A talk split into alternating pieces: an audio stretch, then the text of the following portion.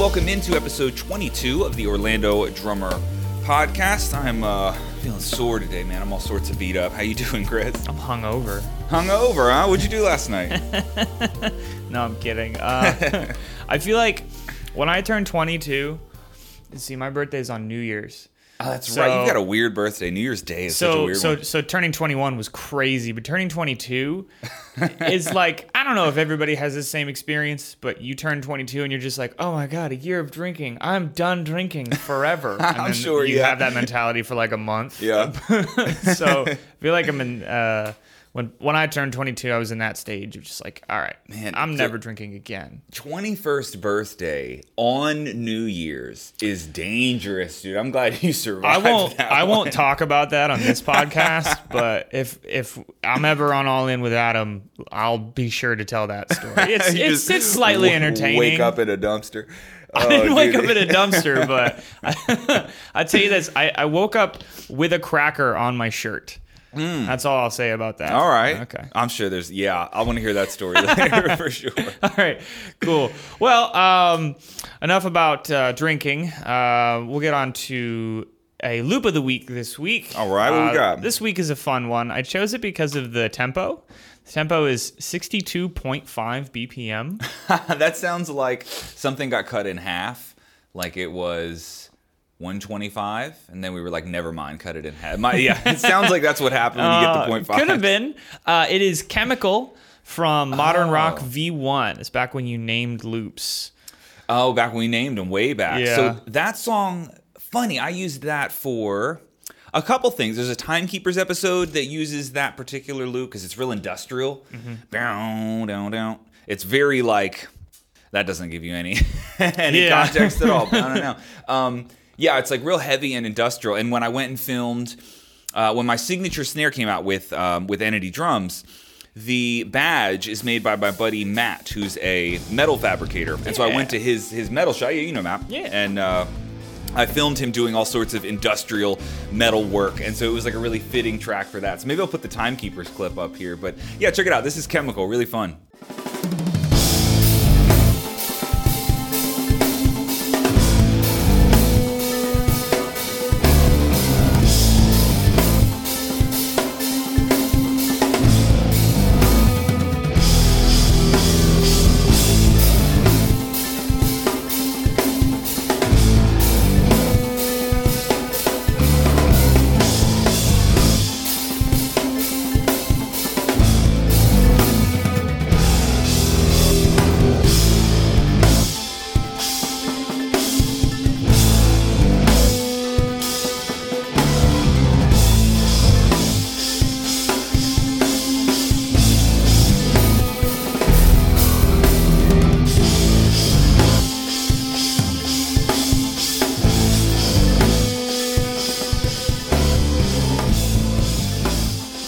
I like that track a lot. It's, um, I don't know, it's like got a an appropriate kind of grunge to it. Not like dubstep-y, a little more like heavy industrial rock, but industrial rock, maybe that could be a cool loop pack. It just sounds like Nine Inch Nails. Kind of, sort of. Korn. Yeah. Industrial rock would be great. That's a cool pack. Yeah, let us know in the comments if you like that idea. I think that would be a really fun fun pa- It's not like a genre I listen to or think of very often, but like playing to that sort of music is definitely fun for some reason. You ever hear a mud rock?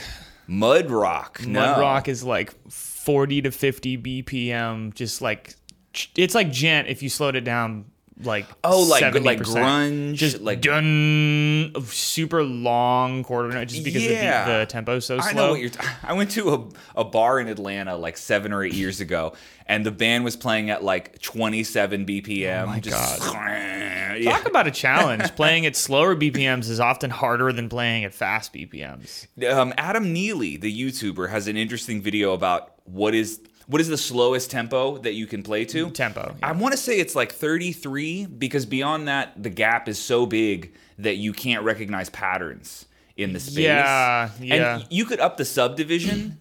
So if it was like, I don't know, sixty-fourth notes, like right, like like you could fill it so you can kind of hear the space, but what you've really done is like doubled the time, so like you're hearing it is more like sixty. Like if it's true thirty B P M yeah. quarter notes, like at a certain point around thirty B P M, it's it's indistinguishable, but Matt Garska has that solo, thirty-five B P M Ugh. solo. God. Yeah. Of course, with those, I always wonder, like, you could just put the metronome at seventy, like, in your ears, and then put it at thirty-five in the audio when you post it. Like, I'm not saying he did that. I'm just saying that would be really easy to do. As long as you were on time, yeah. Yeah, but it's like, it, the challenge is different, because if you're hearing seventy B P M, well, like, that's a very normal tempo. And then in the audio, you just like drag it to thirty-five, and it's, I don't know. I'm not saying he did that at all. It's just that's that would be I'm pretty sure really he did that, easy. He did that solo at PASIC, like live. Oh so. yeah, that's true. That's true. If it's live, that would be that'd be very different. Yeah, not like produced. Yeah, but like what what's a hilarious? You could play at fifty B P M, which is. It's very slow, but totally doable. You might have a loop somewhere in the library that's at fifty B P M. fifty But I'm just saying, imagine you had a click at fifty B P M oh, in your God. ear and you play to it. And that's slow. It's fairly difficult, but you could do it. But then in the audio, you just put it at twenty-five B P M. And it's just, it's like not oh humanly possible, God. but it sure sounds like that's what you did. Oh, man. That's really funny. We should try it one day. That'd be great. Uh, all righty. Cool. So this week, um, we haven't been doing Player Puzzle. The yeah, mixing up some few segments. episodes because uh, we we had we added a new segment which we'll get to soon. But we'll go black. Uh, we'll go black. We'll go back to Player Puzzle this week again. Player Puzzle. Yes. All right. So if you're not familiar with Player Puzzle, uh, since we haven't done it in a few episodes, I'll remind everybody that with so many drummers out there, it's hard to tell the difference. But some stand out so well that they're absolutely recognizable. In Player Puzzle, we'll provide three hints to see if Adam can guess who's playing. Let's see if we can stump him. It's going to be trickier now doing this a little later because I can't remember all who we've done on Player Puzzle and who we haven't. Yes. The, right? So it's going to yeah. get a little trickier as further we get in here. Yeah. All right. So the first one is uh, in the files. The name is Tape. So go ahead and listen to Tape. Okay. Clue number one.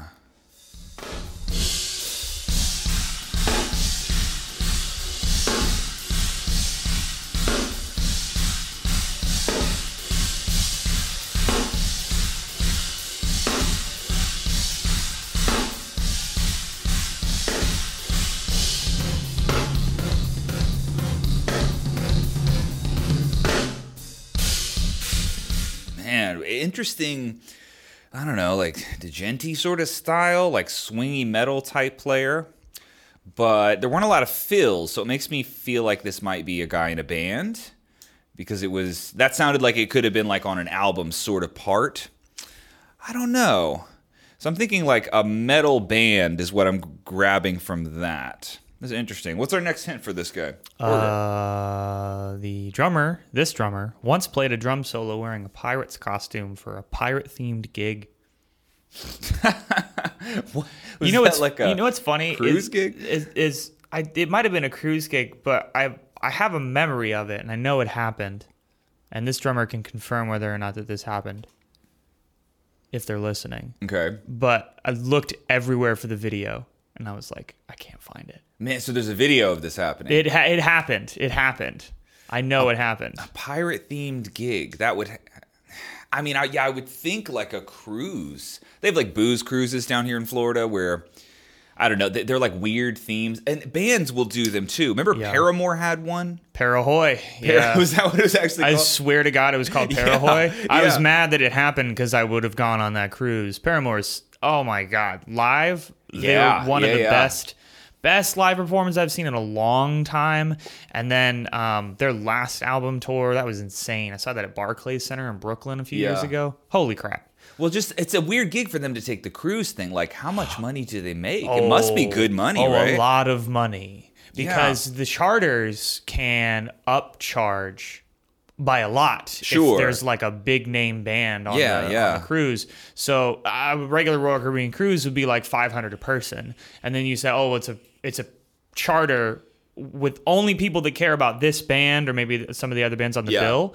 So a lot of people like you, you know, pretty similar people on the cruise. So it's like, well, why don't we make it nine hundred dollars per person? Yeah, I and can then see it they being just make a big. That extra money, and yeah. But crazy. Then, I mean, I guess you are getting like five Paramore concerts, but at the same time, mm, well, I don't know. I mean, if it's an extra four or five hundred bucks, then it's a hundred bucks a concert, so that's not that big of a deal. Yeah, you'd have to figure out if, if it's worth it, because you could buy some crazy ticket to like one show for several hundred dollars. Think about it this way. You can get absolutely trashed. Yeah, normally for free on those too. Yeah. Yeah. And then you just go home because your your bed is three floors down. That's true too. Yeah. Right. Yeah, I know a lot of party people really like cruises for that reason. Yeah.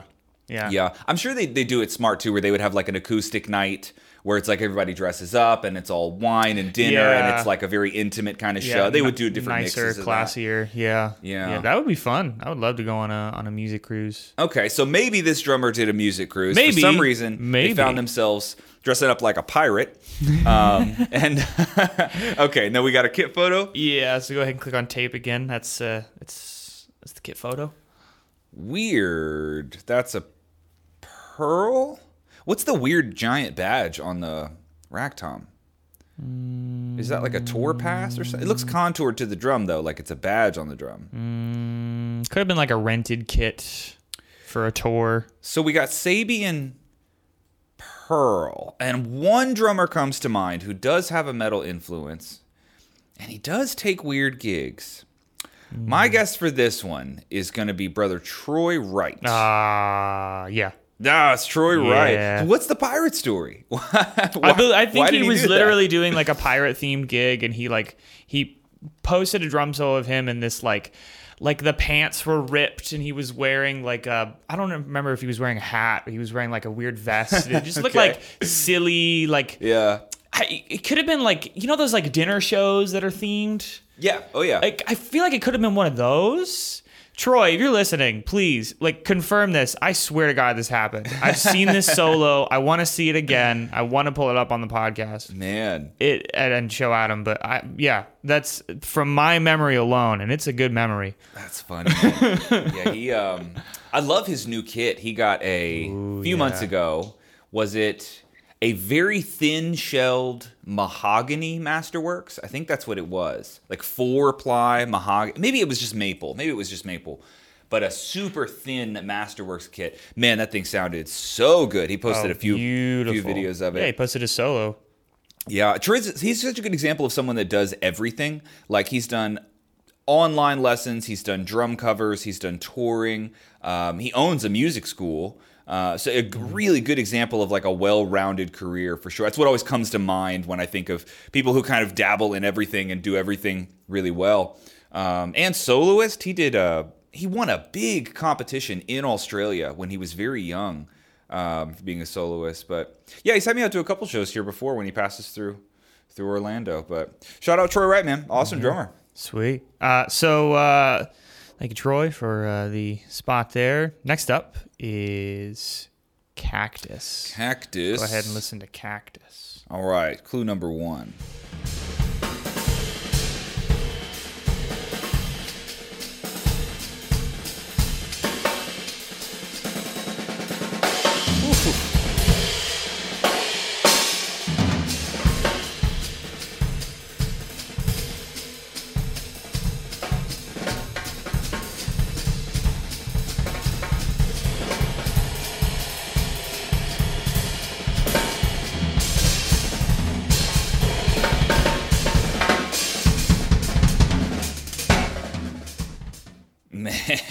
So fast, that left hand blast thing happening. God, that was so quick.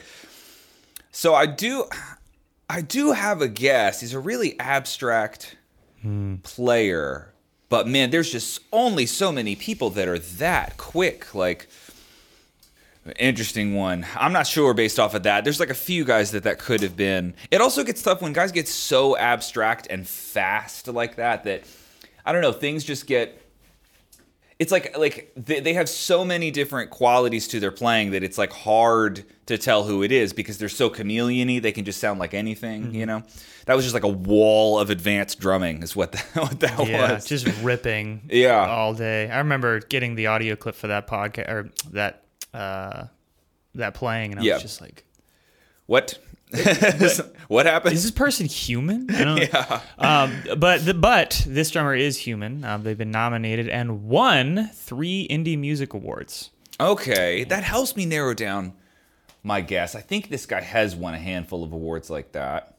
Okay, let's do our let's do our kit photo here. Yeah. Clue number three. Cactus. Bosphorus, though, that's throwing me off a little bit, but the ridiculously high cymbals are kind of his thing, I think. So I think this is this is uh, brother Mason Guidry. Ah, is yeah, it him? yeah, Man. yeah. Oh, his playing is so so strange. It's like it is high level. It is very, oh, very advanced. Oh, oh yeah. It's yeah. It, it's freakish level playing, but it's also like it's strange, like in, in a very good way. But like the ideas that he comes up with are sometimes just like, what was that? Like there, there's a weird quote. I can't remember who said this or what they were talking about specifically. There's a quote I heard years ago that like the best music that's like music that's truly original, like it's genuinely creative, your initial impression should be one of like discomfort, because when you hear a song and immediately love it, you love it because of a certain element of familiarity, right? Like it's something about this is familiar to you, and that's why you love it so quickly.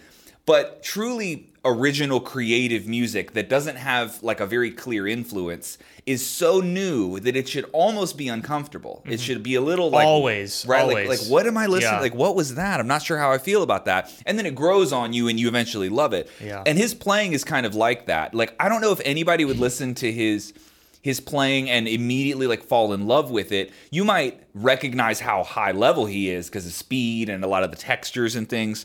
But like it almost like it's like coffee or beer to a twelve-year-old. Like you got to develop the taste for that. You shouldn't give yeah. beer to a twelve-year-old, but you know, like it, or you, coffee or coffee, probably not. Yeah. But it's it's like an acquired taste. Like I think his playing mm. is very much in that category where like it's supposed to sound really odd at first because it's that high level, refined. Like you just have to get like a flavor for what yeah. he's doing. It's, it's matu- so specific. It's maturity. It's it's sure. it's emotional and musical maturity that's expressed a lot in his playing, I think.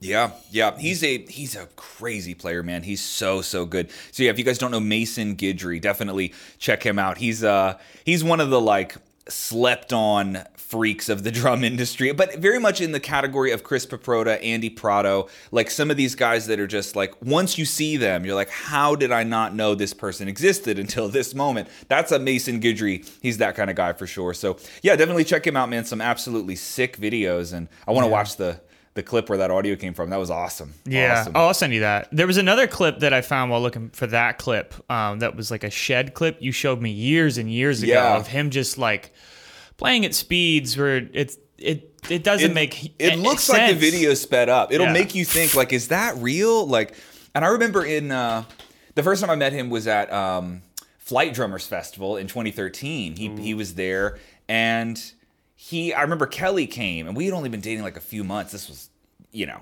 eight, nine years ago. And she was just like, can everybody do that? Is that like normal? Like watching him play. And I'm like, no, that's not. Like it looks, okay, it's a good example. It's like if you go to an N B A game mm-hmm. and you see someone that can just jump and like their knees are like above your chin. Right? Like it would hit you as sort of like unhuman. Like I've never seen anyone in person do anything like yeah. that. It's like, whoa, like it's like that. Like it strikes you as not possible when you see his like highest yeah. gear. It's like, are you, did something happen? Like are my eyes broken? Like it's like that, man. Weird. I, I was about to say, it's like watching a contortionist. You're like, I know that my body probably could do that with like intense training, but that it looks does wrong. Not, yeah. yeah, like something's wrong, right? Like yeah. Mason, something is wrong with yeah. you. All right, cool. That will do it That's for awesome. uh, Player Puzzle. We have a real fun time with that segment. Yeah. A lot of the time, brings up stories, brings up uh, you oh, know. Yeah. Whenever I win, it's awesome, but. You know. Uh, whenever Adam wins, it's it's depressing. Anyway, uh, so that'll move us on into Accent or Ghost. Accent or Ghost, all right. A classic segment we do here on the podcast where we get Adam's view on many aspects of the drumming industry, and at the end we'll get an approval, which is an accent, or a disapproval, which is a ghost. So, uh, what do you think about playing so hard your hands start to bleed? Oh, man, I've done that. I've absolutely done that growing up. Almost like a rite of passage, I would say. That's my initial my initial thought about it. Like, And I think when you're young, you get more sucked into that like hyper passionate playing where you're mm-hmm. just like, let's go. And, you know, and you just smash way, way too hard. I think I think it would happen live more often than not, because live you get the adrenaline dump. You get a whole lot of, I don't know, just a lot of like energy that's a lot harder to manage. And so I, I definitely remember finishing shows with blood on the snare drum. I remember doing that a number of times. Not even like, not even necessarily like metal shows. I was never really in metal bands like that. Even pop, right? Just playing hard, like squeezing a little too tight. And I think in, in a way it's like, it's a rite of passage. Like as you become more musically mature, you tend to control a lot of those, I don't know, dopaminergic surges that happen where you just get so, so incredibly amped up on what you're playing. But I do look back like fondly on some of those, some of those like bloody snare drum moments, because it just meant that you were really into this. But I also think if that's a regular occurrence for you, there's there's an issue. There's an issue with like emotional control. Like, hey, if you're at work, like maybe we should not be playing to the point where we're bleeding. Um, it could also be a technique problem. That's definitely possible. But I think for the most part, if this is something that happens to you at special events, like your your big show that you've been looking forward to, dude, I think a little blood on the snare drum is okay, man. I mean, how many times do you think you get to swing a drumstick in your hand with that kind of friction against your skin without any damage whatsoever? Like if you're playing that intensely, that fast, that heavy for a certain amount of time, it's just going to happen.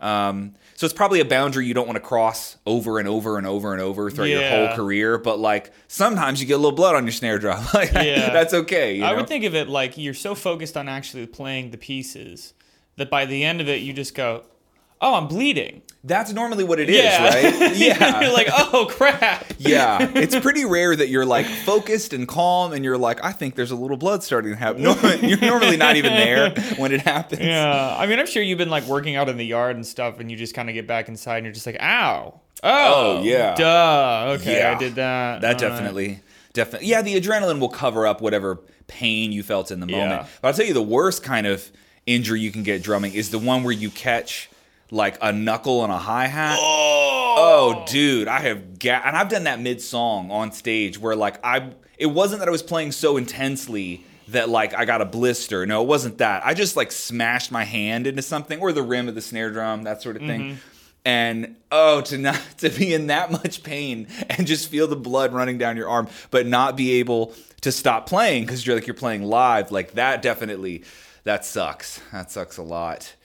Yeah, I don't know. I'll give it. I'll give it the accent though, but I'll give it the accent like once a year. Like, don't make this right. Like, right? It's like there's definitely a limit. If you're just like, bro, I bleed all the time. Like, uh, you should probably you should probably relax, man. Like, it's oh not that dangerous God. of a thing to do. There you go. There's an Instagram handle for you, the bleeding drummer. The bleeding drummer. If that someone should, makes, should already be a drummer. If someone makes an Instagram about you bleeding every time you play, I'll I'll I'll follow that. What about like like bloody drummer hands, where someone just posts pictures of like bloody drummer? That'd be a good themed page. I would. Can we start a thread? Can it, yeah, can people we just email me their bloody drummer hands, and send then we'll your, make a collage. Yeah, send us your bloody hands. We'll. Uh, feature them on here.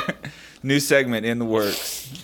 Oh my God. All right, cool. Once a year accent. All right, what do you think about uh, deleting the reso head on all your drums? Basically just not putting a head on yeah, the bottom side of your drum. It does something, right? I'm I'm not sure exactly what. I mean, there are miking techniques where people will, will do that and put a microphone inside the tom. Mm-hmm. Though I'm not particularly sure what it would do other than, okay, I mean, just talk it out. It's called the resonant head because it helps the energy or the air within the drum resonate back and forth. Mm-hmm. And so you get rid of it. I would imagine it would shorten the tom sound a lot. I know I've seen a number of reggae bands where the drummer will not have that. Like they want the toms to be short and kind of choky. So it would be just a sound preference thing. But I think as a default, the answer would be no. That for most genres of music, for most people, for most situations, you're not gonna wanna do that. But it would do, it would just be dependent on like what is the sound that you're chasing. For me, I have never chased a drum sound that involved no reso heads, right? Um, Scoom. Yeah, I think super it would, short. Yeah, real short and kind of tubby, as I think what you would end up end up getting out of that. But you know, maybe there's something when you mic it on the inside, there's a different, I mean, because really that's a pretty sick place to put a microphone. The energy in the air would come straight at it. Like yeah. It's inside the drum.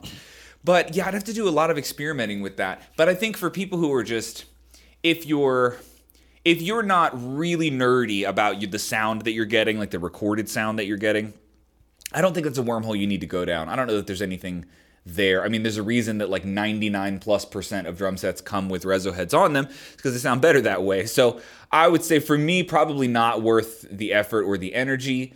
Um, I think that would be the case for most people. Like, leave the reso head on, I, I think. I think from like a professional standpoint, if maybe you were a drum tech and you were on tour and the drummer's like, I prefer no reso heads. Um, you'd be like, okay, well, I have less control over this. So whatever sound you want to get out of it is what whatever I tune the, the top head to, and then that's it. Yeah. And now your audio engineer is going to have a problem because they have to mic somewhere different for your drum to be able yeah. to hear it. So yeah, tuning. Eh. Well, tuning gets easy. That's one plus side. It's one side. less side you have to tune, but then it's it's it's still less control over the tone of the drum, right? It would it would be less well limited range of sounds. It's only going to sound like so many things when yeah. you don't have the two head relationship on the top and bottom. Right. Yeah. I don't know. I, w- I would guess it's genre dependent. And I say that just because at least two reggae bands I've seen had that. So like there must okay. be something in the reggae sound, drum sound, that people are trying to get yeah, there. Darren King does it. Yeah, but he also plays like the intentionally cardboard box sounding kit, right? Like he duct tapes he, across yeah, the, the yeah. batter heads. He, and he, he he's pretty good at making himself sound good. He's also just, you know. Yeah.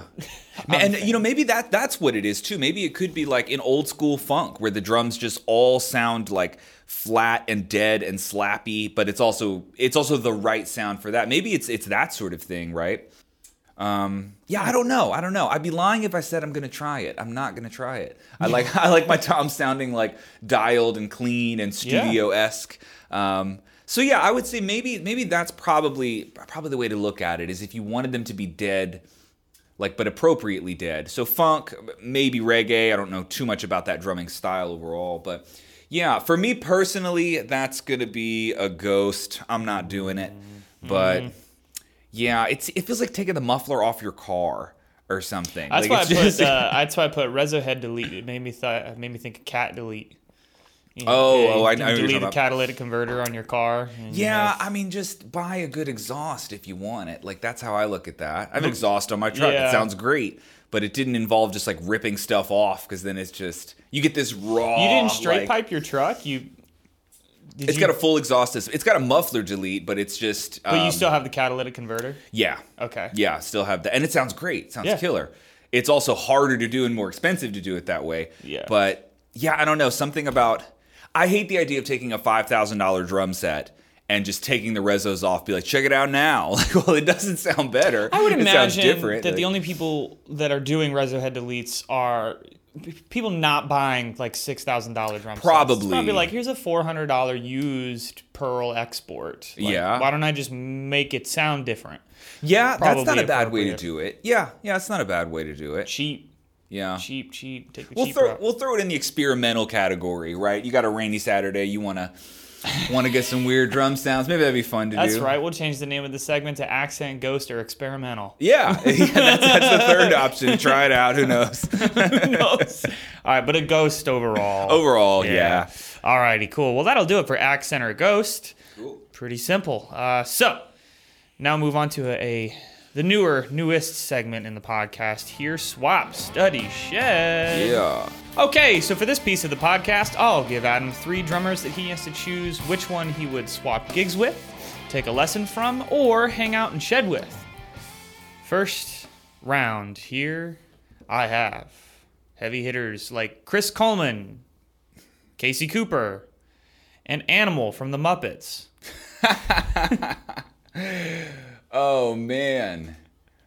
Interesting. Casey Cooper, Chris Coleman, and Animal from the Muppets. I think, I think I'm gonna. Mm, oh, this is oh, such a hard one. Such a hard one. Let's see. I think I have to do the lesson with Chris Coleman. I've met him many times, mm-hmm. but never, never taken a lesson with him. I think he would just rip my little brain apart. So that would be fun. So we're gonna do the lesson. We're gonna study with Chris Coleman. And then do I want to, do I want to swap? Well, see, here's the weird thing. Casey Cooper is a YouTuber. Mm-hmm. So, like, he's a YouTube drummer. So I kind of know what his days are like because they're really similar to mine, more mm-hmm. than likely. So, but he also has a sick studio. So that would be, oh, yeah. that would be really fun. But at the same time, like, I like my studio. I don't, it's just, his is far bigger, far bigger with definitely some nicer stuff. Yeah. But at the same time, it's still like a drum YouTube studio. So I don't know that that would be that different. I think, I think I'm going to swap with Animal. What's a day like in the life of that little thing? What is, what does he do? You get to do uh, all the movies. You get to do all the guest spots that he does for promo work. He's basically a celebrity. The, the commercials that yeah. he gets to get on. I believe... Yeah, commercials, yeah. Um, who is it that's... I think it's the drummer for Newfound Glory. Just has, like, a... Animal on his kick drum just okay. for everybody yeah, to yeah. see. That's funny. Um, I might be wrong in saying it's Newfound Glory, but I'm pretty sure that's it. Okay. Um, I don't know. Maybe I think he did like a drum off with Dave Grohl one time. For like yeah. Some, some... All right. So this little this little Muppet's doing some cool yeah. shit. I'm, I'm gonna he swap might, with him. I'm not gonna lie. He might be a D W artist. I'm, I swear to God. Like what? Who who owns Muppet? Is it Warner Brothers or something? Got uh, like a D W deal. Disney. Disney. Oh, I think of course Dis- it's Disney. Yeah. Disney, N B C, that like whole corporate arc sure. of things. Yeah. Yeah. And well, is Un- Universal and N B C are the same? No. Comcast and Universal are the same thing. N B C, Disney, Fox. Uh, I'm not so sure. I'm not so sure about... Well, I don't know. I don't know. We don't need to play that whole game. But yeah, we're not yeah. playing corporate ties. Yeah. But either way, I'm sure if D W does... If Animal the Muppet is a D W artist, it would be like D W got a contract with Disney or Universal. Yeah, yeah. yeah. That's really funny. So I'm swapping with that dude because it sounds sounds like he's just like a celebrity just yeah. out here doing movies and commercials and these high-profile yeah. gigs. Yeah, I'm swapping with that guy. And then uh, and then me and Casey are hanging out. We and Casey are Alrighty. Out. He's a good friend. Oh, actually, I got a good good picture of... Uh, Of all of us from the wedding, actually. Yeah. I'll throw that up on the screen. Yeah, yeah. yeah all was, us drummers at the wedding. It yeah, it was one. a lot of fun. Good number of drummers at the wedding. That was a blast, man. Yeah, it was fun talking to him and Austin about uh, a lot of drumming industry stuff. It was cool. Yeah. Um, shout out them. All right, next round. I got Joe Morello, Bernard Pretty Purdie, and Steve Jordan. Mm. Now, to remind you of a few things, okay. Joe, Joe Morello was Max Weinberg's former teacher. Okay. Uh, so Max Weinberg plays for Bruce Springs- Bruce Springsteen in the E Street Band. Okay. Uh, Bernard Pretty Purdie, inventor, founder of the Purdie Shuffle. And then Steve Jordan, who plays for John Mayer. um, I think I'm going to go... I think I'll do the Joe Morello. I'll, I'll take a lesson with him. Somebody that old. I must, I I must remind you too, Joe Morello has since passed. Yes. Um, but we're so just, yeah. You can't take a lesson from him, but yeah. if you could, he was still alive. Yeah. So he was Dave Dave Brubeck, Take Five. Yep. Yeah, I think somebody that, I would just love to get into the mindset of somebody that had played that long ago in a totally different era, which didn't have any like rock influence. I mean, you're pre all of the major rock bands and projects, yeah. right? Um, like real purist old American jazz. Mm-hmm. So that would be really interesting. So this year he was, um, oh, he's all up in the Northeast. So like Massachusetts and New Jersey, man, like back in the, what, like fifty, well, he was born in twenty-eight. So he was probably gigging a lot in the fifties, sixties. That sounds fascinating. Yeah, I think I'd take a lesson with um, with Joe Morello. That would be interesting. The Steve Jordan. With Steve Jordan, who was the other one? Uh, Bernard Purdie. Bernard Purdie. Oh, man. Oh, man. I think I just want to hang out. I want to shed with Bernard Purdie. He's just... That dude's just got a vibe on him. Yeah. Seems like he'd be a fun dude to grab lunch with for yeah. sure. So I think I'm gonna hang out with Steve Jordan. I'm sorry, with uh, with Bernard Purdie. He just seems really cool.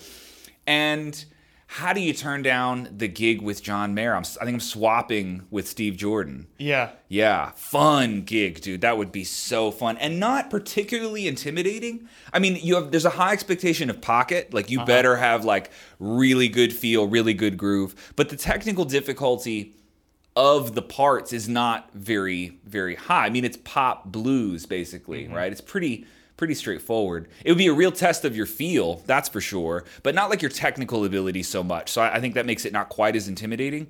You just got to be in the right mindset, right? Mm-hmm. So yeah, that's what I would do. I would swap with Steve Jordan. I would take a lesson with Joe Morello, and I want to hang out and shed with brother Bernard Pretty. Bernie. What would you do with those three? I would exactly the same. The thing. Same? Yep. Yep. Hang out with Bernie Purdie. Mm-hmm. Just strengthen that shuffle. Uh, yeah. Oh, absolutely yeah. Play with John Mayer. That would be, I mean, you could you could retire after that, after yeah, that. You'd be like, I'm yeah. not doing anything else. Nothing sure. will top that. Well, and that would be one one of the highest level gigs in the world. I mean, John Mayer is just unbelievably famous. Like I mean, unbelievably talented. Yeah, super freak. Yeah. yeah, yeah. He always had that that quote I loved um, with Berkeley. Like, if you graduate, you fail. Like, if you make it to the end of this four-year run of music school, yeah. and you graduate. It's it's like already too late. Like, you're not supposed to get the paper and then go to the music industry. Like, now I have my degree. Like, you're supposed to have figured out what you're doing long before you make it out the door. Mm-hmm. It was something along those lines, which is a really interesting way to look at it. But I'm pretty sure that was his path, right? I know he went to Berkeley, but that's strange. I think like he was you, famous long before you, he got out of you there. Gain the framework and then you go, fuck you, and, and leave. Like, what, three years in, I guess, is his point? Like, well, more so that, like, what's a better way to say it? Like, um, when you graduate and you have that piece of paper and then you go into the music industry, like, nobody tells you that that piece of paper doesn't do anything. Well, correct. Like, I mean, uh, yeah, like every other college degree, it's not like it's a guarantee for you to get a job. You will have... You should have been working towards what you want prior to graduation. The whole time. Yeah, yeah the whole time. Yeah. Exactly. Well, I think it's... In a lot of, I don't want to get too far down the college wormhole, but in a lot of fields, like, a bachelor's degree would be required, a master's right. degree would be required for you to even apply at a certain job. And in the music industry, it's like, not only is it not required, it's not even going to come up. It's weird for you to mention yeah. that you went to music school. Like, everybody's just kind of like, oh. Okay, like, kind of kind of weird you would say that. Like, nobody cares, you know. Yeah. Audio world is like that too. Like, your ability to mix an album is one thing, and whether or not you went to school for it is like a totally different conversation that's never going to come up ever, right? Yeah.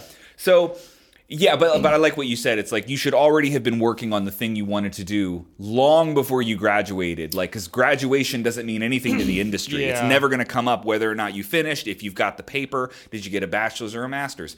It never gets asked. So it's like the the game. You have to start playing the game while in school, like year yeah, one, like you already yeah. started. Welcome to your career. You know? I had a um, in college. I had a portfolio class, which was. If you think about the, the difference between a resume and a portfolio is a resume says you've done something, a portfolio proves you've done something. Um, and we had a portfolio class, and a lot of the students in that class who were not working within the industry that they were trying to get into mm-hmm. were lost because my professor was just like, prove to me that you can do this job that you want so badly. And they're just like, I can't. And then he's like, well, you're not going to get that job. Yeah. But what can you do to prove you can get that job? That's yeah. like, what can you do to prove you can get the gig playing for John Mayer? You can play a lot of other gigs sure, with sure. the same type of feel, with the same type of people, you know, and network yeah. into that as well. Yeah. Right? So. Well, work experience is always more valuable than classroom experience, too. Yeah. And that's not to devalue the classroom. You're talking to somebody that owns a school. You yeah. know, there's definitely times to go to a classroom, but but yeah, there is no substitute for re- real world experience, that's for sure. Mm-hmm. Yeah, that was a good, man. That was a lot of fun. Cool. All right. Well, that will do it for Swap Study Shed. Really like that segment. It's real funny. Yeah. Uh, all right, so then now we'll just move on to Q and A, really. Okay, perfect. Uh, yeah, no sleepers this week, so right into yeah. questions. And we should tell everybody, too, we're obviously mixing and matching different segments, trying stuff yeah. out. So if there's ever a segment where you're like, where is it this week? Don't worry, it'll be back. We're just swapping things around. Just calm yourself. It'll be fine. Um, all right, so this part of the podcast, we answer questions, obviously. Duh, these questions come from Instagram, YouTube, or the forums of Orlando Drummer dot com. Or you can send questions directly to me at Chris at Orlando Drummer dot com. Yeah. Okay, so first question from at Johnny Huck asks, do you ever doubt the path you took being a full-time online drum educator? Hmm, in the last... couple years a little in some ways. Well, it just depends on how we're looking at it specifically. Like when lockdowns happened last year, no, I had never been happier in my entire life that I had gone down this road, because then you see all of the touring musicians, all of the people that taught locally, um, anybody that's in like the air quotes real music industry, or the live music industry is a better way to say that. Um, those people were envious of positions like mine, right? Like they they wish they had gone online, and everybody who was full-time online was sort of like, yes, like I made a good decision somewhere along the line. But it definitely depends. You know, I, I, I, one of my bigger concerns, and I've addressed this in some videos before, is that as a more serious content creator who focuses on educational content and not very much entertaining content, like I don't do drum covers, I don't do, the closest thing I've ever done to a reaction video would be Sleeper Spotlight, but it's still relatively educational. Every Instagram drummer ever. Yeah, that, that, that video. Yeah, I, I don't like... Well, I shouldn't say I don't like. Um, it is not my personality or my style to be like an entertainer. And there's definitely been a shift over the last couple of years. TikTok is a predominant source of that shift. But the, the shift has been towards far more entertaining content and away from more serious educational content. And so that worries me. That worries me a lot, that I picked a content style and a a... body of work in my career that is no longer quite as appealing as it was ten years ago. That's definitely something that I'm somewhat concerned about, because I have no desire to switch and become an entertaining drummer all of a sudden, right? Like I'm not doing drum covers. I really don't care about doing that stuff very much. So that does worry me as like a larger philosophical career category. Um, but as a whole, no, you know, I really don't don't ever think about or regret having gone online, as opposed to some of the other options that were on the table, like, um, you know, being a touring drummer or joining a band and doing albums. There, uh, there's certainly elements of that that would have been really cool, but I also got to touch all of those worlds. I've done albums before. I know what that process is like. I know what it feels like. Um, I've done tours before. I know what the process is like. I know what it feels like. And I do feel like I was able to touch every one of those worlds to some degree before I actually went online. And of course, I know what it's like to get videos with a million plus views. I know what that feeling is like. Uh, I know what it's like to do eight hour days alone in a black windowless box. You know, I know, I know a lot. I've, I've touched all of these little worlds. So it's not like I'm ignorant to what a touring career would have been, or a, um, any, you know, a studio career would have been. But I'll tell you the one thing I love about being online, and, and it's it's honestly, it's like the freedom. It's the freedom that comes with it, because at any given point, at any given day, I can just decide whether or not I want to work. And it's it's part of being like a solo musician is sort of how, how that works. You know, as soon as you get into a team setting, whether it's with a band or a record label or any group of people where you're doing a bunch of stuff together, you have this obligation to that team. If you join a band and go on a tour, you don't really pick when your off days are. You're told when you have to be at work and when when you when you don't. And, you know, I really love having the freedom of working from home and deciding when and how much and how often I want to work. Because if I want to pull an all-nighter in the studio, I get to do that whenever I feel like it. And if I don't, and I wake up and I'm just not feeling creative one day, I don't have to be creative. So for me, that freedom is so valuable that I feel very comfortable with the, the path that I chose of being full-time online. Um, with all that said, I wish I could have the best of both worlds. I wish that I could take the tour when I wanted to and take the, the album whenever I wanted to. Logistically, that's not always how life works. It's, it's a lot... A lot easier said than done. Um, but yeah, I think um, I think overall, to answer your question, I'm happy with being online for sure. And we mentioned this in a very early episode on this podcast. For me, being deeply introverted is what makes that easy. I think there are a lot of drummers who think they would want to be full-time online content creators, but you would actually hate it. You would actually hate it because the self-discipline required to work forty hours a week alone by yourself in a room with no social interaction, you know, high level of self-discipline required, that's for sure. And also some people that makes them miserable. Some people it's just like way too isolated. Like we talked about this with, with lockdowns. Some people were like deeply bothered by that. I know I was. A lot of people were. Uh, yeah. yeah. I, I mean, I, I came from five years of social interaction was mine. The only way that I made money, like the, I had to be around a lot of people in order for my, all my jobs that I've ever worked. Yeah. And so lockdowns, it was like, uh, what, what do I do, do now? Yeah. Yeah. Yeah. Right. Hard lesson. Right. But, um, I don't know. I, I think if anybody's thinking about taking like their career online full time, maybe consider you're going to be alone for yeah, a lot of it. A lot. A shocking amount, yeah. And just to clarify, the difference between an introverted person and an extroverted person is not like your capacity to be around people, because anybody with a small amount of social skills, like you, you could you could pass for either one. Mm-hmm. It's more so, how does social interaction make you feel? So some people, when they hang out with other people, it's draining, right? Where it's like they need to go be alone and sort of recharge from the social interaction. And other people, the social interaction charges them up. And so if you're an extroverted person, being around people gives you more energy. And if you're introverted, it sort of sucks your energy away. So at the end of a long social day, you just need to be alone and kind of reset. And that's the category that I fall in. So a high energy day for me is one where I'm alone, right? Because I don't ever get drained by the social interaction that happens. Not that I don't want friends or like social interaction, but it like it takes energy from me in a way. So yeah, for me, being hyper-productive is always being alone, and I think that has a ton to do with whether or not people can or even should desire to have like a solo online musician career. I think it's a huge differentiating factor where I think some people would just be miserable with this job. And, and uh, yeah, so I think if you know yourself well, you could make that decision if it's something you would actually want to pursue. So, I mean, just to answer the question in, with a yes or a no, Um, do, you, do you ever doubt the path you took? No, no. As a whole, no. Some thoughts buried in there about it, but as a whole, no, I don't. All righty. Cool. Well, thank you, Johnny. And I have another question from another Johnny. Johnny P okay. asks, what do you think of the new iMac for an up-and-coming music producer or video editor? I have not done the appropriate research. Let's pull this, pull this bad girl up. The new iMac. So I'm on my one, two, third iMac. I have a laptop as well, but I'm on my third iMac now, and I have spent a lot of money on on iMacs, man. Let's uh, let's see. Let's pull this thing up. Okay, so this is the twenty-four inch, which is interesting because iMacs were made for a very long time in twenty-one and twenty-seven.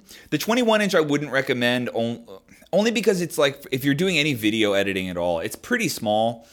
It's I mean, it's bigger than a laptop, but it, you'll wish you got the twenty-seven. twenty-seven is fantastic size. I love that for video editing. I do all my video editing on a twenty-seven inch iMac.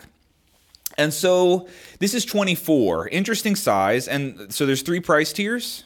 We've got twelve ninety-nine for the base model, fourteen ninety-nine for the mid, and seventeen hundred, sixteen ninety-nine for the for the upper end. So one big differentiating factor between all three of these, well, all iMac tiers in general, is going to be um, your total storage, like your hard drive storage. Mm-hmm. I am curious, though, what kind of hard drives do they put in these? Are they solid state yet? Are they fusion? Mm-hmm. Or are they old school spinners? Let's select the highest end. We'll start with solid state, but let's do that. Oh, currently recording on my screen right now. Customize your blue twenty-four inch iMac with Apple M one chip. Um, I'm sure for you, the color doesn't matter. For some people, the yeah. color might matter. Yeah, they have a lot of colors of these. How weird is that? Yeah, well, I think Apple does this every so often where, like, I don't know, every five or six years they go, why don't we offer the new one in rainbow? And you're just like, all right, well, yeah. good, thanks for that. I think you could have, like, designed some of the more techie parts of it. But let's see, eight gigabyte unified memory, five hundred twelve gigabytes solid-state storage. Wow, that's really impressive. It comes with yeah. solid state regulator. Yeah. For those that don't know, the, the difference between a solid state drive and a, a traditional hard drive is transfer speed, that yep. you can move files around very, very, very quickly. Very important for video editing, for sure. Yeah. Um, so that's really cool. Now, do they max out there? Uh, no, I think you can get up to two terabytes. Up to two terabytes. So we can do that. I'm going to customize th- this Mac here. Now, let's stop before we get to that. So we're on the customize page for yeah, for yeah. the I, did you select the highest end one? Yes, I did. Yeah. Okay, so let's just go down this list here. Memory, eight gigabytes of it's. Why are they calling it unified memory? That's RAM. It is RAM. It's, it's RAM. RAM. Yeah. Okay. Well, Eight gigs of RAM is not fantastic. So I do have one question about this that I'm not I'm not really sure. Maybe we could look it up.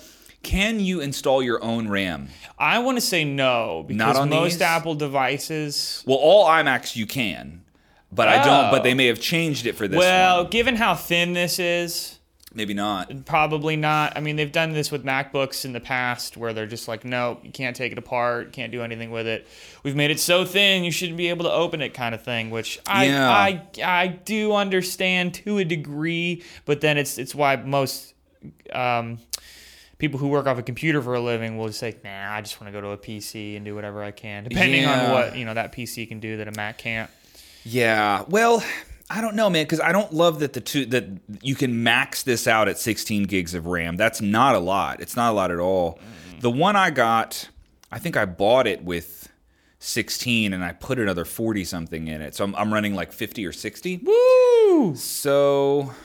And here's the thing, man. It depends on the type of video editing that you do. Audio, you're going to be okay. You're not going to wreck your computer with, with um, you know, eight gigs of RAM is okay if you're just running like audio recording. But as soon as you get into video editing and you're bouncing between those programs, like my computer, I, th- I think it has sixty-four gigs of RAM, and I can wreck it. I can still wreck it, right? So I don't love the RAM limitation on this. That's sixteen gigs of RAM is maxed out. That's not great. The two terabytes of, of solid state storage is solid. That is so worth your money yeah. for sure. The other option, of course, would be to get an external S S D if yeah. you wanted to do that.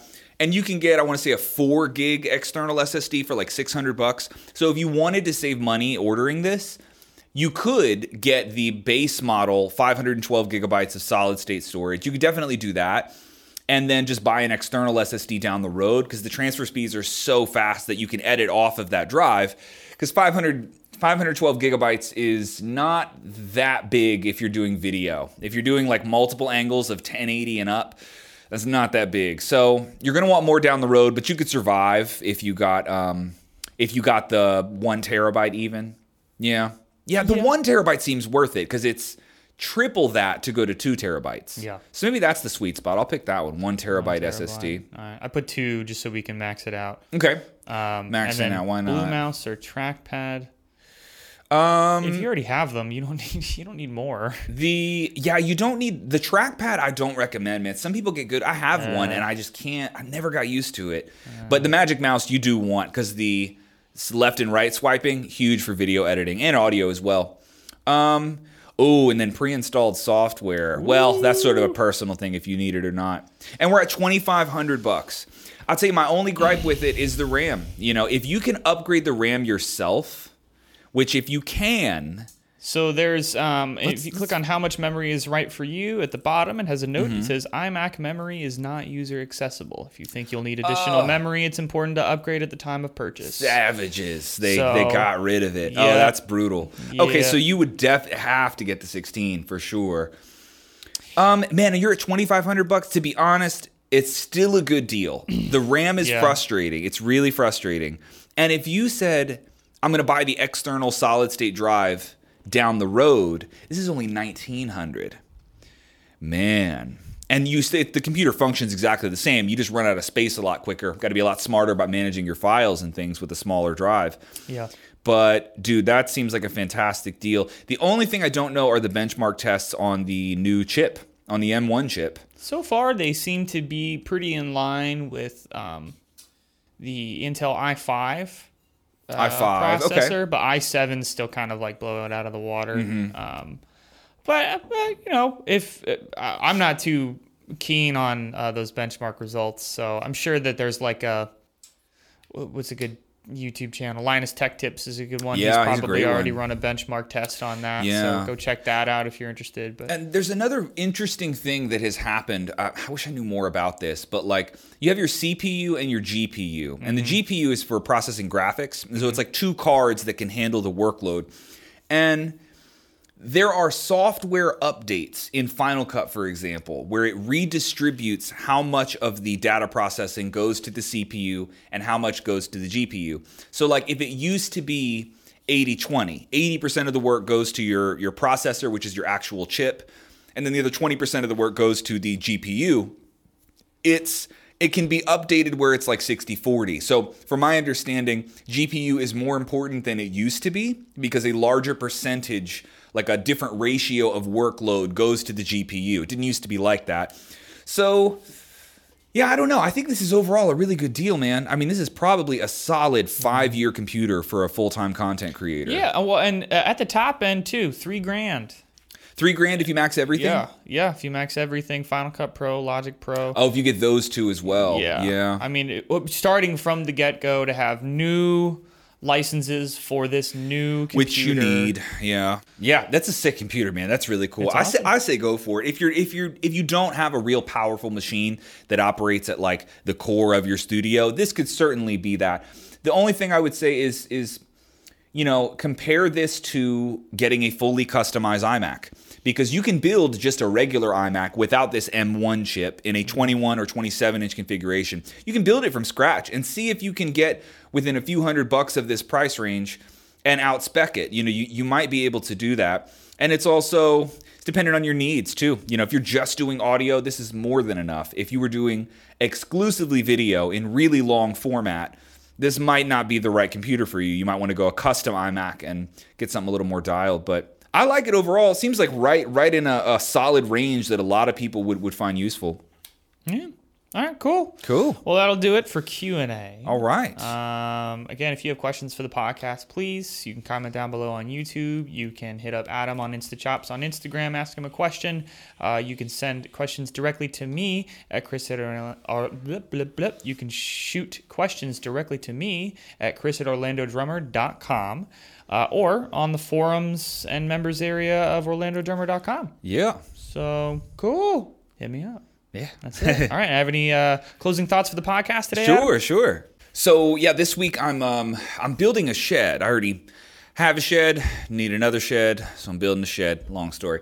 Anyway, getting getting started on this shed, and I was gonna put it in one spot of the yard, and um, then my wife Kelly was like, "Well, what if we put it over here?" I'm like, "Well, if, it, if we if we if we put the shed over here, then the other shed's got to go over there." Like, all right, well, we'll move that. And then, well, well, well, where do the chicken coops go? Like, oh, well, we got two chicken coops.